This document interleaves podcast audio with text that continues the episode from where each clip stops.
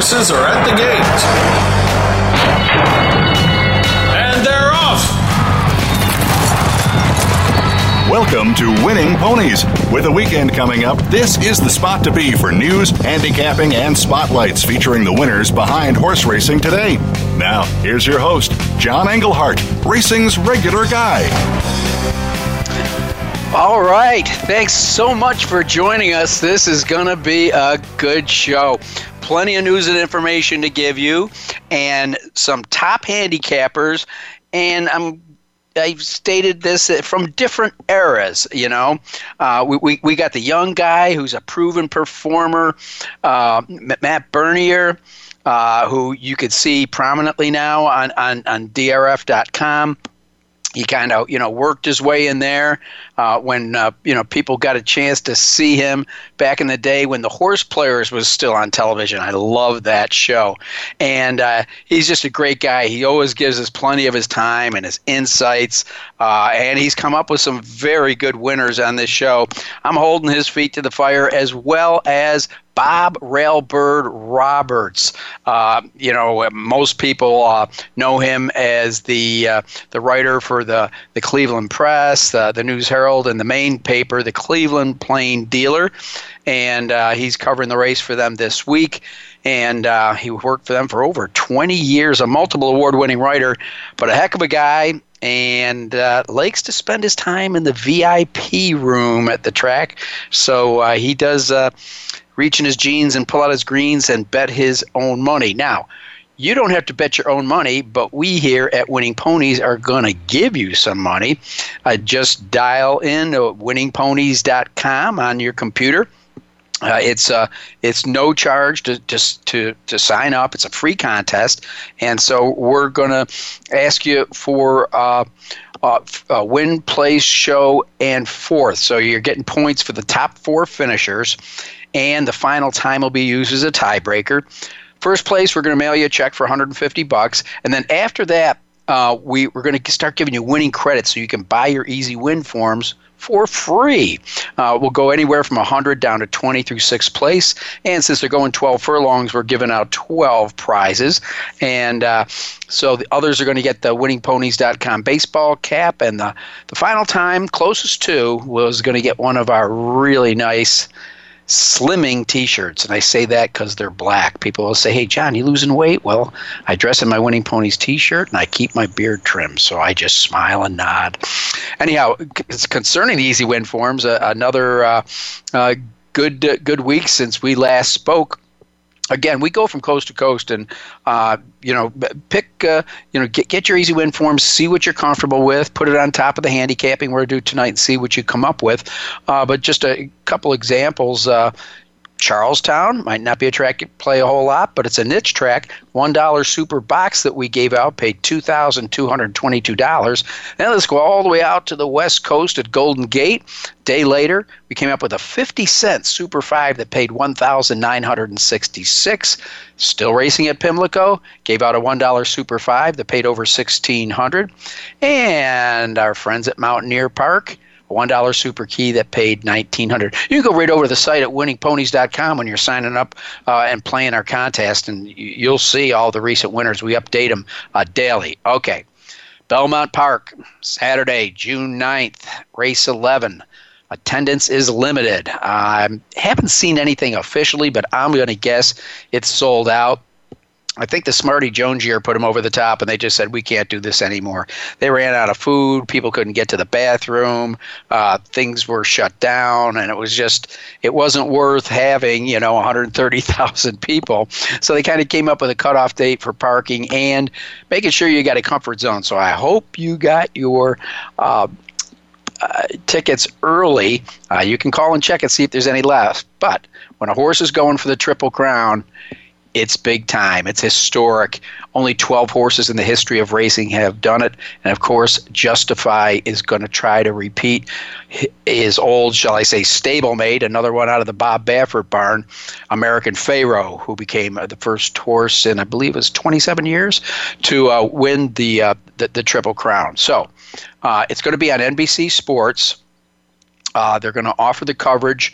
Uh, complete of the, the, the Belmont Stakes, you know, the 150th running. But uh, Belmont Access starts everything off on Friday because there's some good races for, leading up to it uh, from 5 to 6 on NBCSN.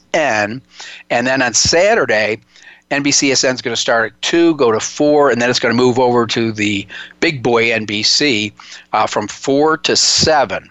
So again, post time for the test of the champion is scheduled for 646 Let's hope everything stays on time. I'm guessing by now you've already seen the draw. If not, I'll run it by you real quick. Justify was installed, the four to five favorite, and drew the inside post. Might not hurt him too much because just to the outside of him is free drop Billy. And then Bravazzo gave him a scare in the Preakness.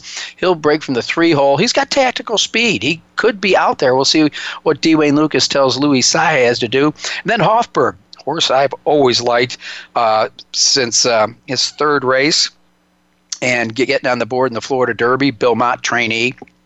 He's installed at nine to two. He's going to break from the four hole. Then we got some uh, double-digit horses restoring hopes at thirty to one.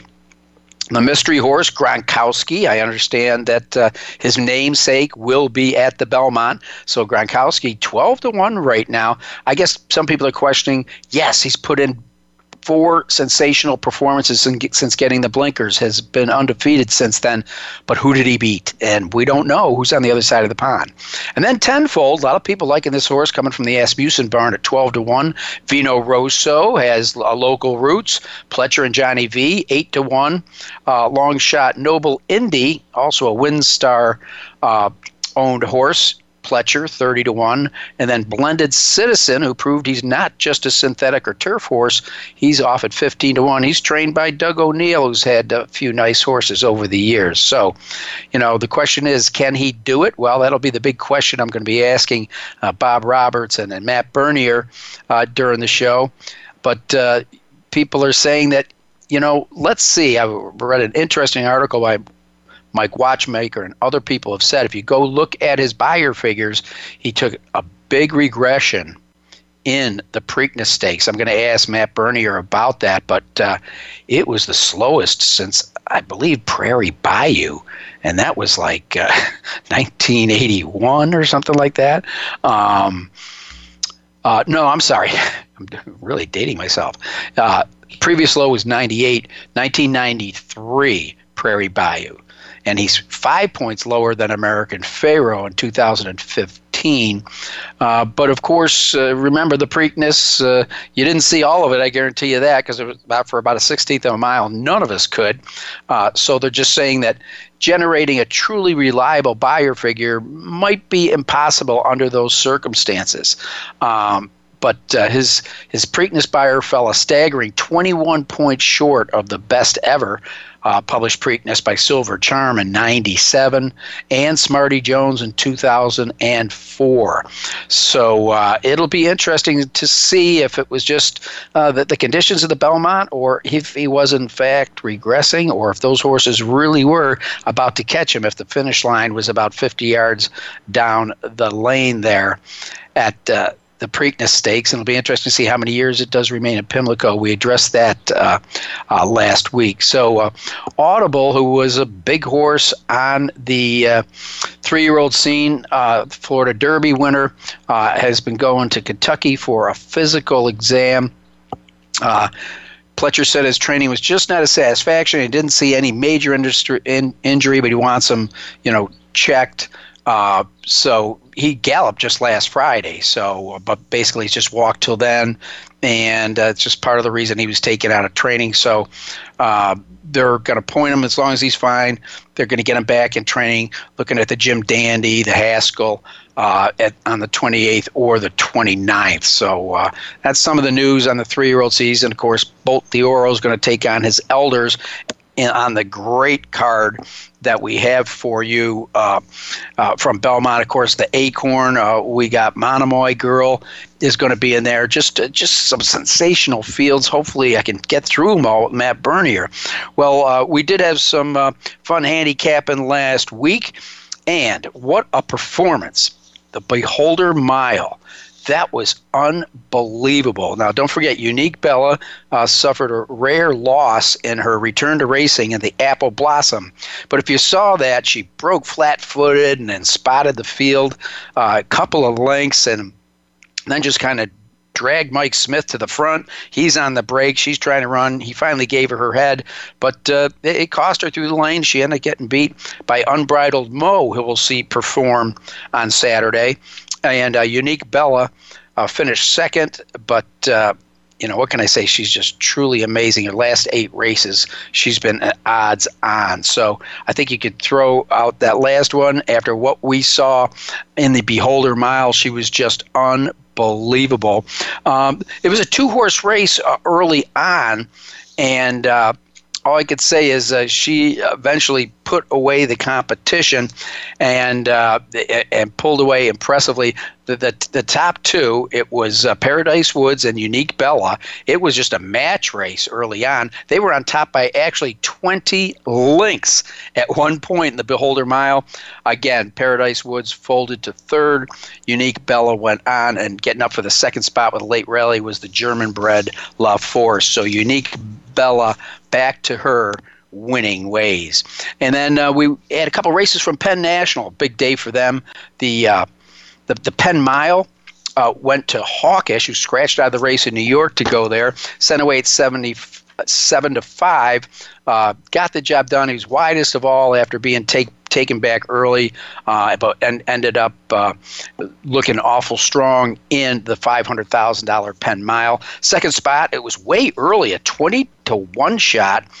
And in the third spot was Colt and Mississippi, who was also 20 to 1 for 50 cents, your try brought you back 79.50. That's not bad at all as far as profit margins are concerned. And then in the race uh, previous to that was the Penn Oaks, $200,000. The winner there got stormy, slipped through on the turn, and was game under Tyler Gaffalione. Got up by a head at four to one over the way I am, who was part of an odds on entry from Graham Motion. And uh, uh, the, the, way I am again had Irad Ortiz in, just came flying, but too little, too late.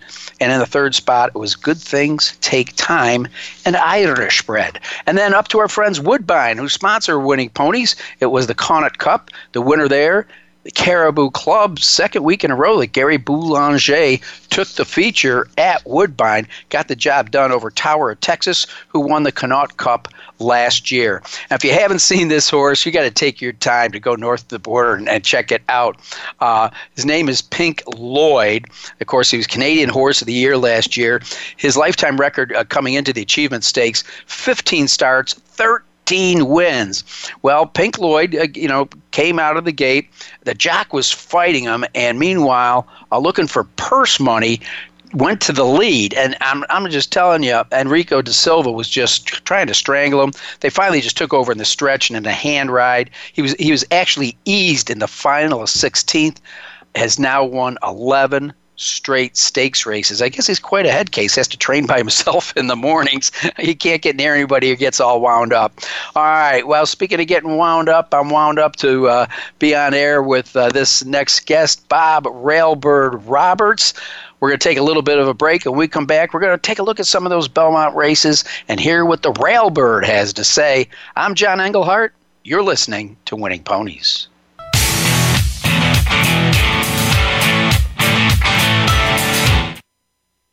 Streaming live. The leader in Internet talk radio. VoiceAmerica.com.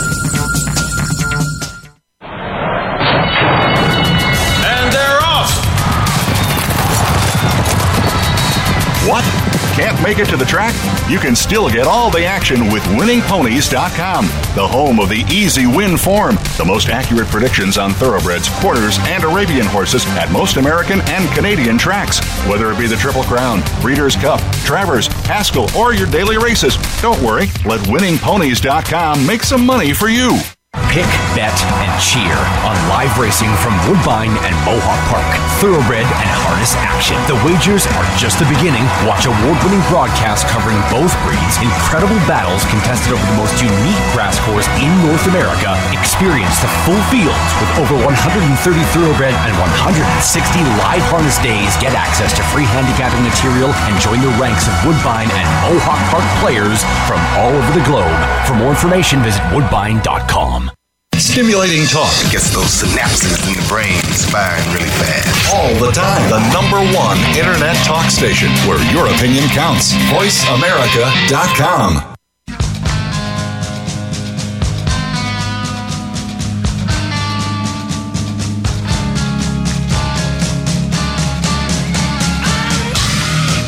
You're tuned in to Winning Ponies with your host, John Englehart. Got a tip for us? Need a tip from us? If you want to talk with John or his guests, the phone lines are now open toll free at 1 888 346 9144. That's 1 888 346 9144. Or you can send an email to show at winningponies.com. Now, back to Winning Ponies with John Englehart. All right, and with me, a longtime friend uh, whose paths I have crossed many, many times, uh, sometimes in Kentucky, but mostly in Ohio. I told you uh, his resume earlier. Of course, he's known best as uh, Railbird Roberts. Uh, people would buy the Cleveland Plain dealer, throw everything away but the sports section, and look at Railbird's cartoon that day, whether he had won or lost in the, the, the, the previous day. I will say he was one of those public handicappers that was not afraid to show the results of his picks. A lot of guys just give them out and talk about their trifecta ticket, but Bob would keep a running bankroll, and that's a hard thing to do being a public handicapper. So thanks for joining us, Bob Roberts. How are you doing? I'm doing good. It's Belmont week, so life's good. What the heck, huh? Absolutely, you know the, the the test of the champion. A lot of different angles to, to look at. Now, um, I know that you've been um, to, to several Belmonts. You were there, I think, for a couple of heartbreakers, and you may have been there for an actual Triple Crown winner. Can you go back in time and kind of review your history with the Belmont? Yeah, I covered. Uh, I covered. I, I covered Secretariat's Derby, but they didn't send me to the Preakness and the Belmont. I did cover all three legs when Seattle Slew won, and affirmed the next year. And then uh, I think I went to seven straight. Well, not seven straight, but seven times I went there where the horse had won the first two and got beat in the third one. Wow. And then well, I even went back once as a fan. I went back as a fan after I left the plain dealer, California Chromes year, just as a fan. A rich friend of mine had his own jet, and he flew us there, and we couldn't even get him in the winner's circle. So I had not seen a Triple Crown winner since uh, '78, and I wasn't there for American Pharoah. So Well, uh, Uh, been now, put- now you, you and you and I know uh, kind of an, and can we say eccentric uh, gentleman, Oh. highly successful um, in, in business. Uh, part of the Knight Ridder News uh, Foundation. I believe his father was one of the founders, and his name is Landon Knight. Knight. Now he was from John the, Knight was his dad. Dad had the Beacon Journal, the Miami Herald, the Philadelphia Inquirer, the Detroit Free Press, all those newspapers. And uh, he and Landon got his love for racing from his father, who raced under the title of Fourth Estate Stable, which was And I remember classy name for a the, newspaper didn't his guy. dad his dad made him work his way up. He didn't he didn't spoon feed him his jobs. He had to work his way up in No. the paper. No, Landon worked on the copy desk at the Detroit Free Press. I guess they all wanted to kill him because he, like you said, he's pretty eccentric. They, they want to probably push him down the elevator shaft. Landon had polio when he was a child. So he got around with those aluminum canes for a long time, but as he got older and heavier, he ended up in the wheelchair. And the story goes, John, this is one of my favorite all-time stories. 1997, my phone rings in early June or late May, and it's Landon. He goes, uh, Roberts, is how he talked. You know, no hello, just yelled out your name. He says, I want you to escort my wife to the Epsom Derby in England. I go, what? He says, I'm running a horse in the Epsom Derby, and I can't go because of my situation. He says, you want you to go for me. I go, man, I'm going to get a free trip to England and go watch the Epsom Derby. I go, when is it? And he gives me the date, June 7th or something. I go, no. It's the day Silver Charms going for the Triple Crown. I can't go. I have to go to New York and cover the Triple Crown. He goes, ah. Oh. So he got somebody else to do it. I'm sitting in the press box at Belmont Park like 12 o'clock to 1, refreshing my computer, refreshing my computer, and here it comes. Benny the Dip wins Epsom Derby by a head. Got He got hooked by some horse named Silver Patriarch, I think, and he held him off to win by a head. And then it hit me. If I would have went to the Epsom Derby, I'd have been in the winner's circle with Landon's wife, Cynthia, and I'd have met the Queen. Because she presents the trophy. I could have said, boy, your kids are driving you nuts, lady. And, you know, have you ever been to Thistledown for the Ohio Derby? But nope. Uh, so I sat in the press box, and four hours later, Silver Charm gets beat. So what, what a rotten Saturday that was. Oh, seriously, man, that's great. Well, I, I share a story with Landon on the same day. Uh, we were at the track, and somehow we were able to pull it down off some feed, and uh, so I called him up, and I go, I go, wow, Landon, congratulations, Benny the Dip, you just won the Epsom Derby. He says, you think that's good? Where do you see my horse in the fifth at Belmont? I'm That's like, him. what? You just Yeah. want a you just You want a classic uh, race, and you, you're Yeah. touting me on some horse in the fifth in Belmont. You know, those yeah, are the first yeah, words out of his turning mouth. the page. Yeah. yeah, that's called turning the page quickly. Yeah. Now you remember guess his friend so. Al Corrado. Al Corrado was an, another great Ohio breeder and owner, and they were they were like almost like brothers. And Al was in England on vacation or on business, and he looked for a racetrack to go to, and he went in the track, and Landon's got a horse in, and Landon never told it. Al had a horse in, so Al runs to some payphone and calls Landon. He goes, "You got a horse in the uh, 245 here. What are we doing?" He goes, "Bet all you got." and they bet 100 pounds, 200 pounds, and the horse won. So Wow. I don't know who's lucky, Landon or Al Corrado. Here's the tell you what. This if you got time, here's the best story. Landon Knight and Al Corrado will go to the Kentucky Derby every year. Now Landon by that time is in the wheelchair. The races are over. Traffic is you know how bad the traffic is, but they got a Winnebago and they're going to go drink for a couple hours before they even attempt to go come back to Ohio. Oh And- yeah. Yeah, and one of and one of the uh, friends of theirs, they got a lot of Hollywood type friends, and one guy was an old writer from the I Love Lucy show. And they get to the van and they're struggling to get to get that wheelchair into the Winnebago. And the guy who wrote for the I Love Lucy show turns to Al and says, "Wouldn't it have been easier for us just to take Landon to Lourdes?" That's the kind of guys they were. Unbelievable. All right, enough, Al- enough frivolity, but that was a good one. Uh, this year, very intriguing. Um, you know, er- word is there's a good chance for rain in New York. I think that that's going to bring a lot of bettors out. Going, oh, this horse absolutely loves the slop. He's already won two legs in the Triple Crown. But I'm telling you what, Justify is no shoe in. Do I want him to win the the Triple Crown? Absolutely, be great for the game. Yeah. Am I going to bet on him Yeah. in the Belmont? No, I'm not. Um, I Well, not really to think win. No. I, I really I really think he, he's vulnerable in here. Um, I mean, again, we had that mysterious shrouded cloud at the at the Preakness, and out he popped. And uh, you know, of course, then uh, we saw Tenfold and Bravazzo come flying like bats out of hell. Uh, but the whole thing was, as I mentioned earlier in the show, it was an interesting study that Mike Watchmaker did on how slow his final time was, despite the off track. Uh, that it was like the Yeah. second slowest since Prairie Bayou. Um, Really. yeah, yeah, and No. uh, he just talked about the horses that had moved forward to the Belmont and what their speed figures look like, and then horses that regressed and what theirs look like. It's sad to say he comes up on the regression side of it. So he's Yeah. training lights out. I've been watching the videos of him in the morning. It looks like he wants to chew the bit and spit it out and take off without the rider, you know. Uh, Yep. And of course, Baffert's doing everything he did with him that he did with American Phar- Pharoah. I mean, you know, you know, if it ain't broke, don't fix it.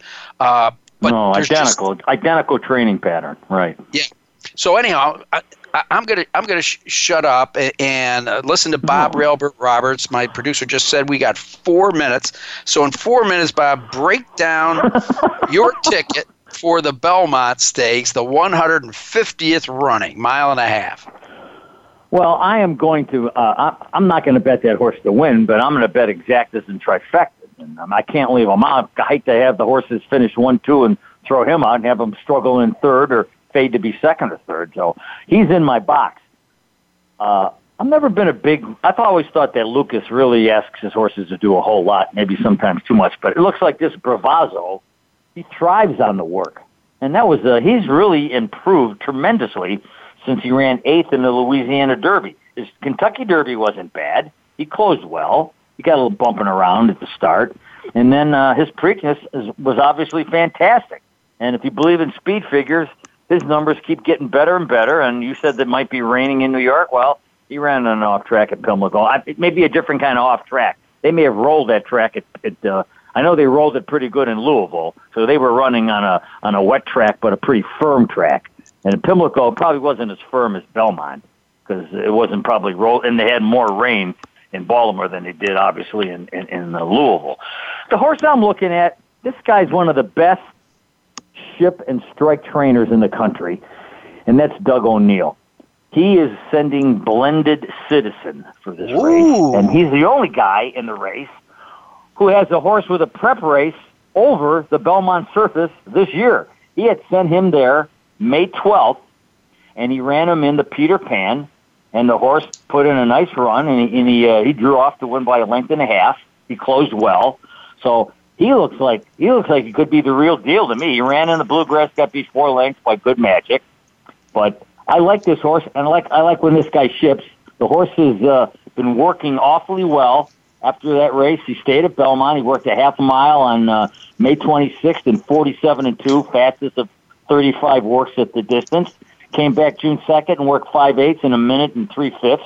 So this horse is on its toe. This jock was I think it's Kevin Frey he's he's sticking with this kid. The kid's ridden him the last four times, and he's won twice with him. So I'm throwing him in there too. By the way, the Peter Pan used to be the big time prep for the uh, Belmont Stakes, and uh, Yeah. I got lucky one year. The year charis, yeah, remember the year charismatic uh, went for the Triple Crown. I picked I picked against him in the Plain Dealer, and I picked Lemon Drop Kid, Scotty Schulhofer horse, who got there and paid sixty one bucks. So may lightning strike twice again. This horse is fifteen to one on the morning line. So Yeah, let, lest, so I'm going to box. lest, we- Go ahead. uh, lest we forget, uh, Coastal, uh, Danzig Connection, AP Yeah. Indy, all use the Peter Pan as their launching pad. Tonalist did. Right. You know, uh, I know Woody Stephens. That was his key race going into the Belmont. Well, this is the only horse. I'm, I'm- I'm giving it a quick look. This might be the only horse in the race who's run at Belmont Park. Look, looking at the PTs, he's the only horse of the ten who's ever run at Belmont Park. I think. Let's see. Yes, yes, yes. No, you're Yeah. correct. He's You're, you are correct. I, Here's here's a horse based in California. He's the only horse in the in the Belmont Stakes to have run a, who have run over the Belmont track. So yeah, that that he could be the key horse for me. And Doug O'Neill, I've watched this guy. He sends horses up to Saratoga, knocks off these two year old stake races for Paul. Is it Paul Reddam is his main one of his main guys? uh-huh. He's tough. He's tough. And what? Well, he almost. What was that horse he had a few years ago in the Triple Crown? They scratched out of the Belmont. Remember, he won the first. My legs. favorite quote at a bar. I'll have another. there you go.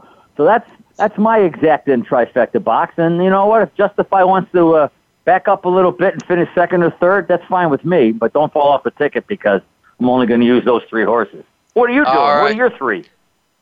Bob, I thank you very much. It's always a pleasure. I end, us, end up with my ribs hurting after I have you on the show, so I'll have you back on soon. And uh, I don't know. Right, you, I, I I know I'm going to be going up. I got to do some work at the Ohio Derby. I, I might cross paths with you up there. But I thank you very much for being on the show, Bob Railbird Roberts. Up next, Matt Bernier from the Daily Racing Form. We're going to take a quick break.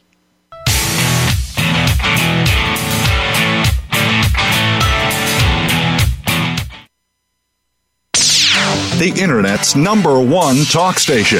Number one talk station. VoiceAmerica.com.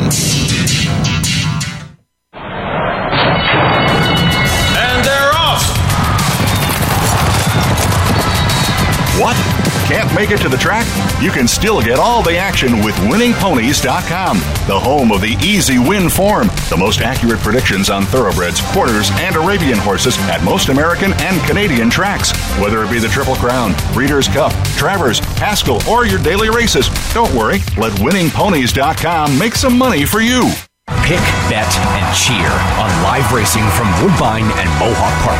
Thoroughbred and harness action. The wagers are just the beginning. Watch award-winning broadcasts covering both breeds, incredible battles contested over the most unique grass course in North America. Experience the full fields with over 130 thoroughbred and 160 live harness days. Get access to free handicapping material and join the ranks of Woodbine and Mohawk Park players from all over the globe. For more information, visit woodbine.com. Follow the Voice America Talk Radio Network on Twitter. We're at Voice America TRN. You'll get the latest fix on what's happening with our shows, this week's featured guests, and general happenings that you should know about at the Voice America Talk Radio Network. Now you don't have to miss anything when you're away from your home or office. Just go to twitter.com forward slash Voice America TRN or follow along with us at Voice America TRN, the Voice America Talk Radio Network. We're on the cutting edge of social media. Can you keep up? Streaming live, the leader in Internet Talk Radio, VoiceAmerica.com.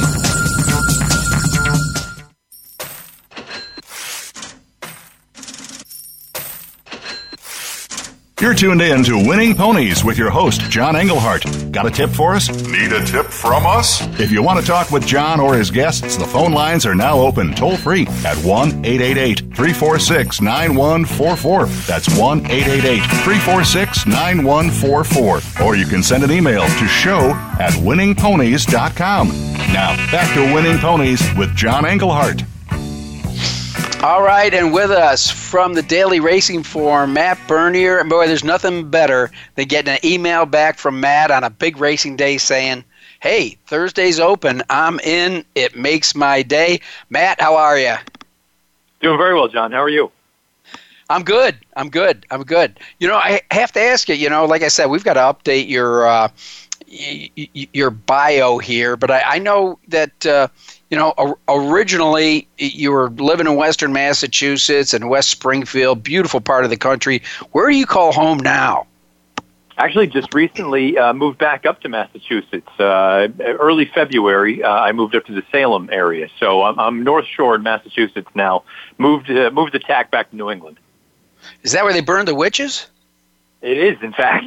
we moved up here, and, and the amount of, of witch paraphernalia all throughout the town, 365 days a year.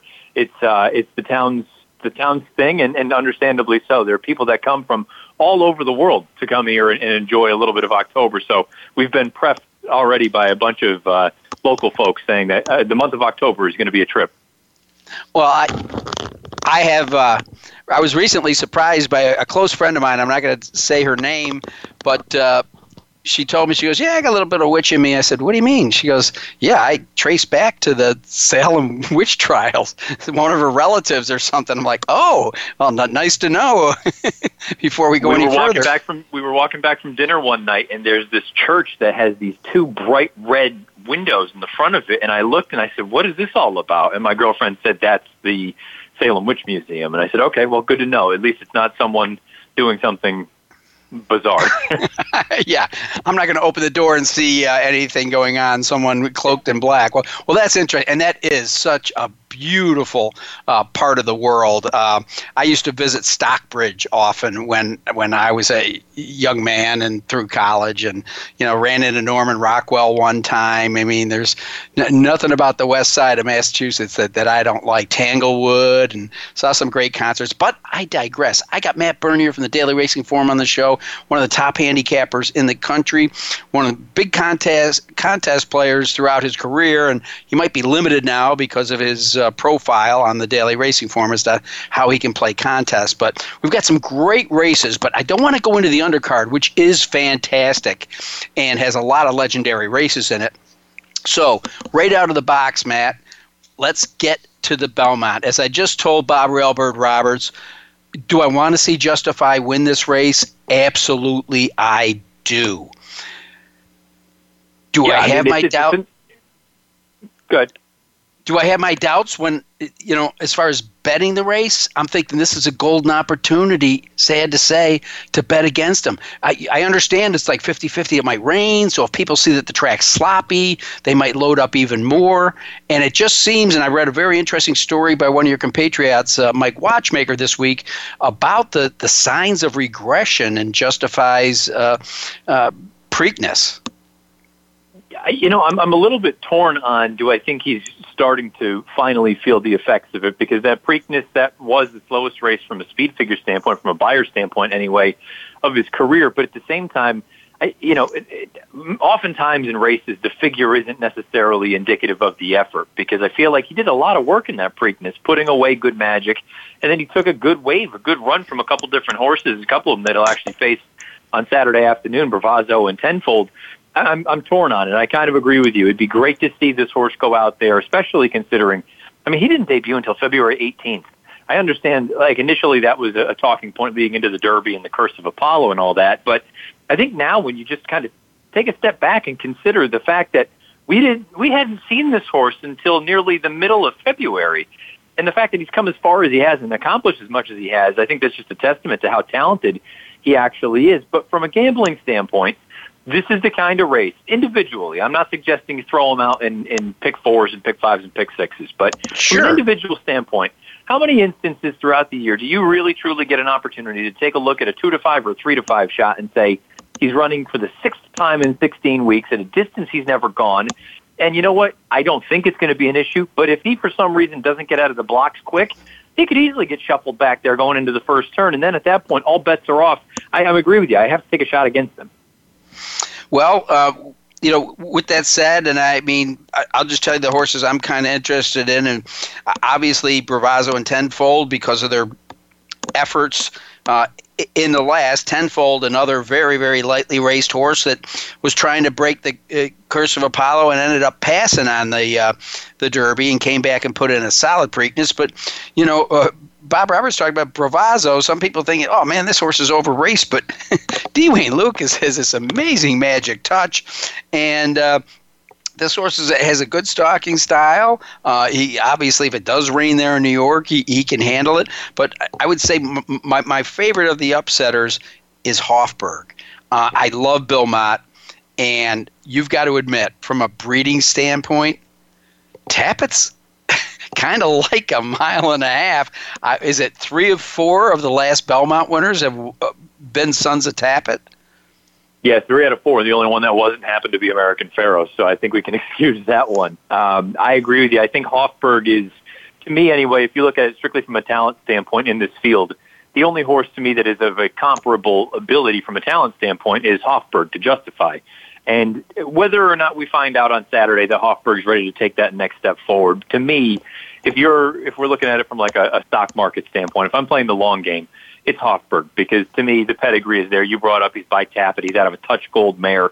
It looks like distance is what he wants all along, and I, I'm surprised at the amount of people that, and maybe it's just the, the horse player and, and many folks in social media saying, "Oh, well, you know, what's he done to deserve the the nine to two morning line and, and taking all the money that he will?" I think he is the prime example of you need to don't look at what he has done. Look at what you think he could end up being. And I think in an instance like this, uh, Bill Mott does not put horses in spots he doesn't think they belong. The fact that he put this horse into the Florida Derby off the heels of a maiden win, that speaks volumes to what he thinks of him. And he wheeled him back in the Derby. He didn't have a great trip in there. And then he comes back here. I think he's ready to go. To me, he and Vino Rosso are the two most likely upsetters. Uh, it doesn't mean I'm picking either one of them, but I'll be using them in multi-race bets. I think they're 2A and 2B as far as likely upsetters behind Justify. So uh, when you say I'm not picking either one of them, who is Matt Bernier picking, or do we have to wait until Saturday's show? No, I'm I'm going out on a on a kind of a, a, qua- a crazy limb over here. A horse that for the longest time I kind of had circled going back into early April for a horse that might be a Belmont Stakes kind of horse is the other Baffert, uh, Restoring Hope. He's not fast enough to win this race at face value. I mean, a career best 90 Beyer, but I think again this is a race too where the figure. I think you can take those a little bit of a grain of salt because this become this is a war of attrition. Twelve furlongs. None of these horses are ever going to go this far again. Very unlikely, anyway, unless they run in a race like the Brooklyn down the road. But this horse to me, he's just going to clip off quarter miles in 24 and 2, 24 and 3. He's not going to be anything brilliant, but I think this is a stayer through and through. You see the pedigrees by Giants Causeway, out of a Tapit mare. I know Baffert had, had made, he was quoted saying something about him trying to be a rabbit for Justify. I, you know what? I've learned enough in the past from hearing trainers one way or the other take everything that comes out of their mouth with a grain of salt. Um, I think Restoring Hope's the kind of horse that I don't think he's going to get outrun. I think he's going to be relatively close. And if it turns into a staying contest, I think he has as good a chance, if not better, than anyone else in this field to see out the 12 furlongs. And really running style at Belmont for the Belmont Stakes is just, it's so, so key for me when I go over this race. I don't want a deep closer. That's also my only other real concern with Hofburg is that I need him to You're be right. two or three lengths out of it as opposed to 15 or 20. And, and I think that's an instance for restoring hope. I think he sits just off Justify or whoever else, whether it's Noble Indy, somebody else that goes out to the front. I think he sits just off. And again, if it turns into a, a true war of attrition, I think he has as good a chance as anyone to see it out. I don't know if anybody's looking at the DRFP piece right now, but Restoring Hope is installed at 30 to 1. Jock change to Florent Geroux, who uh, has had some amazing days recently. Uh, Matt, the one thing I was waiting to see when he came into the Belmont was to see if they were going to take the blinkers off after the Derby, and I don't see that happening because most of his successful races and where he showed good tactical, uh, you know, early speed, he did not have the blinkers on, and Baffert put him on for the Derby, but is keeping him on. Yeah, it's and it's a little bit of a peculiar thing too because that was something that we all had an eye on, or I certainly did anyway, because I had this horse on my radar. But I think a little bit had to do with the fact that I'm just drawing a line through the Pat Day mile, just because it was a wet track, one turn, and he was very wide throughout. Those two runs prior, without the blinkers, I, I think he relaxed a little bit better than he had with the blinkers on in those first two starts. But then again, I don't really want to hold the debut against him going six furlongs at Los Al, and he made a little bit of a run. And you know what? First time stretching out to two turns, I'll give him the benefit of the doubt. I don't know truly what this horse's ability is with or without the blinkers on. We know what he's capable of a little bit more so without the blinkers, but with them on, I don't know that you've actually got an opportunity to see what he is capable of. Now, maybe he's going to completely bomb on, on Saturday afternoon, but I'd like to think that they're just going to be enough to keep him into the run early on. I know Baffert had said maybe he was a little bit keen with him on, but I don't know that that's a bad thing in here. I want him to be forward. Don't get totally outrun like you did in the Wood Memorial. Be within two lengths of the lead, and I'll take my chances.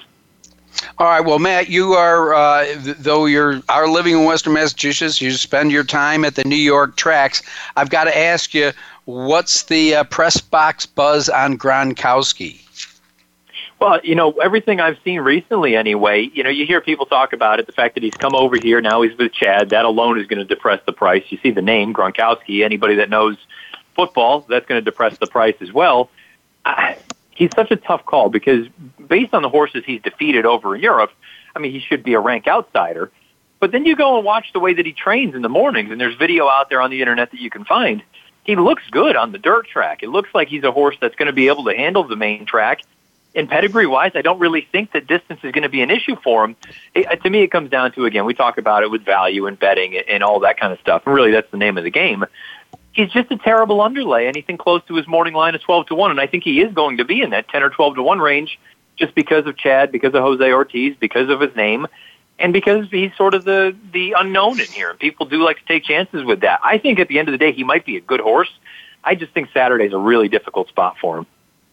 Yeah. Now, again, we referred to the uh, blinkers aspect of restoring hope, and Gronko- Gronkowski's just the opposite. Since he's added blinkers, he, he won his last four races. I mean, and again, you know, we talk about this race, uh, you know, it's three year olds packing 126. Some of them are picking up weight. This is one of the rare horses that's actually won with 136 and 131 pounds. And from what I understand, is he makes a beautiful physical specimen. But I, like as you alluded to, I think he'll be over bet, and uh, you know.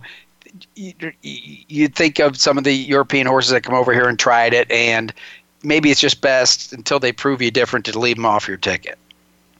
Yeah, I mean, he's going to be a fascinating one. And if I'm playing the race as far as a try or a super is concerned, maybe I'm going to use him underneath, but that's probably going to be sort of a a, a Saturday morning decision one way or the other, or at least see how the main track has been playing at Belmont on Saturday. But again, I, I really wouldn't be surprised. And I could say that for a number of these horses. I won't be surprised if some of them down the road turn into really nice horses. I just think Saturday is going to be a lot for, for many of them. Well, uh, Matt, you are, are, are near where the race is going to be. I heard they're actually reporting on it in Kentucky and Cincinnati. They're saying, well, it looks like a 50% chance of rain at the Belmont Stakes. What are you hearing? Yeah, last I had seen uh, earlier in the week, everything looks all hunky dory, and then all of a sudden, the 50 50 shot of thunderstorms in the afternoon. Last I had seen, it's kind of throttled back down to about 30%. So, uh, more likely than not, we will not have rain, but um, that 30% just kind of hanging out there. And again, something that you're probably just going to keep an eye on over the next couple of days because we know how quickly the, the weather can turn on us. I, I have to be honest, at this point, it would be fitting if we had a sloppy main track on Belmont Day. So we have all three legs of them run out there in the slop. But uh, we'll wait and see. It sounds like right now there's at least a chance, but it, it seems as though it's starting to dwindle a little bit as opposed to what it was earlier in the day and, and yesterday. Well, uh, Matt, Bob Railbird Roberts and I have a few years on you. Um, how many Belmonts have you have you seen, and uh, do you have any special recollections uh, of the Belmont Stakes? Uh, the first Belmont I went to was when Orb ran, and he finished third behind Palace, Malice, and Oxbow. That was when we were filming the television show. Uh, so that was really kind of a. I, I had really never been to a major event, with the exception of the Travers. I'd been to the Travers a number of times, but um, I had never been to Belmont before. Period. So when I showed up there, that was really an experience. And then uh, the following year, I started working for the Racing Form. So I was there for California Chrome's failed bid at the Triple Crown, and I've been there for basically every Belmont until this year. I won't be there on Saturday, um, but it's it's really uh, an instance where I mean I was there for American Pharoah. I, I don't know if anything's going to be able to top that throughout my my entire career, just because it had been so long. And and that day as well, I was I was working with ESPN and doing Sports Center, so there was 15 different things going on, and it was just the the atmosphere. I've I've never felt anything like that. Where you get into a building, if you've never been to Belmont Park it looks like the Titanic. It's just a, an enormous structure. And I've never been. I've been to a bunch of sporting events where the you know the crowd goes crazy and you can feel the vibrations whether you're at a you're at an arena or you're at a ballpark. When you see a, a structure as large as Belmont Park's grandstand and you can feel it shaking and you're on the third or fourth floor, that'll get your attention when there's 150,000 people out there. It was a day like like uh, unlike any other one, and I'm sure I'll never forget that for as long as I'm in the business. That's great. Now, my, my headphones cut out a little bit. Did you say you will or won't be there on Saturday? I will not be. I will be basically, I'm calling this DRF New England. I'll be holding down the fort from the office here at home and uh, be posting and updating DRF Live all throughout the day. Dan Illman and Mike Beer, they'll be down there handling the video aspects, uh, but I will be here at the desk, hopefully making some winning wagers throughout the day. Uh, okay. Well, uh, Matt, uh, you, obviously uh, somebody that has to do as much reporting as you do has looked at the undercard which is absolutely unbelievable i, I, I couldn't have downloaded the entire undercard but I, I, want to address you know some of the races one that intrigues me uh, very much is uh, the, Acorn Stakes. I mean, you know, th- this is a race that uh, some amazing horses have won. As recently as you know, the Oaks winner Abel Tasman, who we'll see on Saturday, and then the the, the great champion Ruffian in 75, followed by the champion Dearly Precious. I can go on and on and drop names like Sky Beauty, Inside Information. I mean, it's just unbelievable how many really nice uh, fillies have come out of this race. Uh, Monomoy Girl, and I might be screwing that name up again, um, looks like the one to beat at four to five. But I, am kind of interested in Caledonia Road. I mean, she was last year's uh, champ. Ralph Nicks looks like he's really got her ratcheted up for this race. Uh, she's already shown that she likes the Belmont Strip. Uh, you know, is there is there an upsetter in here? Who do you like, Matt? Yeah, I mean, I think you hit the nail on the head. That that Monomoy girl, she she looks like she's the goods. I mean, the winner of the Kentucky Oaks. I guess the question becomes, you know, she had to really work and gut that one out over Wonder Gadot. Did that take a little bit of, of starch out of her? Uh, I respect Caledonia Road. She won the Breeders' Cup Juvenile Fillies last year, and you see that that most recent race that now wears the two others than she had a little bit of an injury after the Breeders' Cup, and that forced her to miss the road to the Oaks. So that was nothing more than a starting off point. This, to me, feels like it's been the goal all along, and you can see that bullet work the other day in 59 and change, best of 12 on May the 26th. I'm very interested in the horse down on the inside. That's number one, Moonshine Memories for Simon Callaghan. Uh, she was actually the two to one favorite in the Breeders' Cup Juvenile Fillies. I think circumstances got her beat as much as anything that day, where she was down on the inside, and Del Mar all Breeders' Cup weekend. You did not want to be anywhere near the rail, and unfortunately, that's where she was buried. Um, she came back in the Angels' flight. I thought it was nothing more than a means to an end to get ready for an instance like this.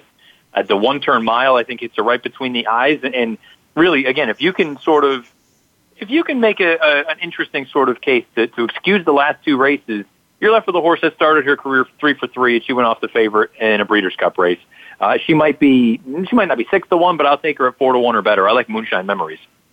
All right, we're talking with Matt Bernier from the Daily Racing Form. Again, you'll be able to uh, watch and, and uh, listen to him Saturday on DRF.com. Uh, let's move on to another race with an amazing uh, group of deep talented fields. Just name dropped Abel Tasman is the horse that won the Acorn last year. Uh, she is, uh, you know, just a you know, fantastic. Mike Smith. God, he's so much on fire. Uh, is currently the, the eight to five choice. Baffert Barn but uh, only made one start this year. Was beaten in the La Troyenne, uh, but from what I understand, had some problem at the start. He's still hard to knock a horse that won two million dollars. Meanwhile, you've got Unbridled Mo. I know there was trouble in that race, but went on to impressively uh, beat Unique Bella in the Apple Blossom, and then American Gal, who I think her stumbling block could be the distance. Yeah, this race is fascinating for a number of reasons. Everyone should pay attention to live.drf.com tomorrow, not just Saturday, because this race, there's a lot of potential scratches and a lot of potential movement about horses that may or may not run, and it could change the, impl- the complexion of this race from a pace standpoint entirely. Uh, if this field is the one that actually goes postward, you know, it's one of those things – I understand Abel Tasman. She was terrible in the La Troyenne. I don't really have a way of sugarcoating that. And it was such a disappointing effort for a horse that you know on her best day. I mean, she was only a half length behind uh, Forever Unbridled to win the Breeders' Cup Distaff as a three-year-old.